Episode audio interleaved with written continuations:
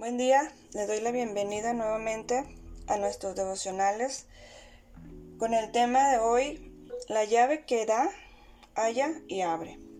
Mateo 7:7. La palabra de Dios dice, pedid y se os dará, buscad y hallaréis, llamad y se os abrirá. Qué hermosas promesas de parte de Dios encontramos en su palabra. Hoy quiero compartirte que Dios está presente en todas partes. Y qué gran noticia saber que Dios está a nuestro lado. Él espera que podamos considerarlo como el único en quien podemos confiar y buscarle siempre. En nuestra vida diaria, todo sucede bajo la soberanía de Dios. Y cuando vamos al Evangelio de Mateo capítulo 7 versículo 7, encontramos el mandato de orar expresado en tres verbos que presuponen el mismo objetivo, pedir, buscar y llamar. La repetición de esta especie de sinónimos sirve para enfatizar la necesidad y el resultado final. Llamar, como llama a la puerta a alguien que quiere entrar en una casa. Con esa confianza podemos acercarnos delante de nuestro Padre Celestial. Sin duda, el pecado nos cierra la puerta de la comunión con Dios, pero a través de su palabra Dios nos hace ver la importancia de buscarlo a Él y de que es necesario ir a una acción. Esta acción traerá una respuesta de parte de Dios. Dios saldrá al encuentro de los que le buscan. Si tú vas a la acción de pedir, Él promete dar. Si buscas, hallarás. Y si llamas, Él abrirá. ¿Cómo entonces podemos llevar a cabo ese mandato? Su palabra nos muestra una llave especial en Mateo 6:9, que dice, Vosotros pues oraréis así, Padre que estás en los cielos, santificado sea tu nombre. La palabra nos dice pedir y se os dará. Jesús está hablando con respecto a la oración. Los discípulos fueron con él y le dijeron, Señor, enséñanos a orar. Y él les dice, ustedes solamente tienen que orar de la misma manera en que un hijo pide a su padre y Dios los va a escuchar.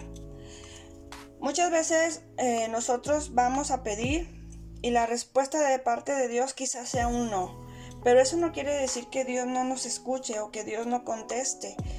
Recordemos que Dios va a actuar en su soberanía. Juan 15:7 dice, Si permaneces en mí y mis palabras permanecen en vosotros, pedid todo lo que queréis y os será hecho. Pero pida con fe, no dudando nada, porque el que duda es semejante a la onda del mar que se arrastra por el que es arrastrada por el viento y echada de una parte a otra. Santiago 1.6 también nos hace un énfasis en en la manera en que debemos de pedir. Algo que me llama mucho la atención eh, en lo que acabamos de leer acerca de permanecer, qué importante es no descuidar el permanecer cerca de Dios. Si guardamos su palabra, nos dice que lo que pedimos será hecho. Tenemos un Dios de misericordia, pero qué importante es pedir estando cerca de Él, no solo cuando me acuerdo de Él. Sin duda, Dios agrada de aquellos que le buscan en todo tiempo.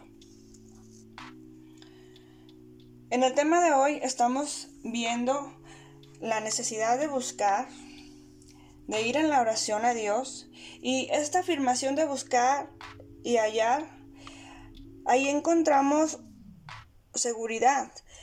Entonces nos corresponde iniciar la búsqueda de su presencia, como lo dice en el libro de Isaías. Buscad a Jehová mientras pueda ser hallado. Llamadle en tanto que está cercano.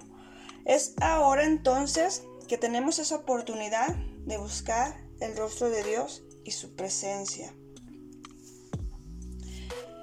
También vemos en este tema que dice llamad y se os abrirá. Nos corresponde entonces a nosotros llamar, pues el Señor dijo, clama a mí y yo te responderé. La Biblia nos muestra que si oramos, hay alguien que nos está escuchando. Dios está atento al clamor de sus hijos. Dios está escuchando la oración. Versículo 8 del capítulo 6 de Mateo dice, porque todo aquel que pide, recibe. El que busca, halla. Si hoy estás pasando por un momento de necesidad, yo te invito a que creas en Dios.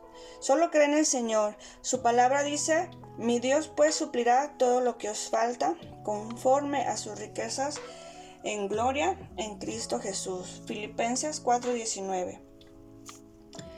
En los últimos versículos del capítulo 6 de Mateo, la palabra de Dios, eh, Dios nos muestra el cuidado que Dios tiene de las aves, cómo es que Dios viste el campo, y hace énfasis en el amor de Dios y su protección a sus hijos. Entonces, tenemos a un Dios fiel que está atento a nuestro clamor, y yo te invito a que le presentes a Él todo aquello que tú necesitas decirle a Dios, se lo lleves en oración. Así que esta mañana yo te invito a hacer una oración juntos. Amado Dios, te damos gracias por tu amor. Gracias por tu misericordia. Gracias por ese eh, por ser nuestro Padre celestial.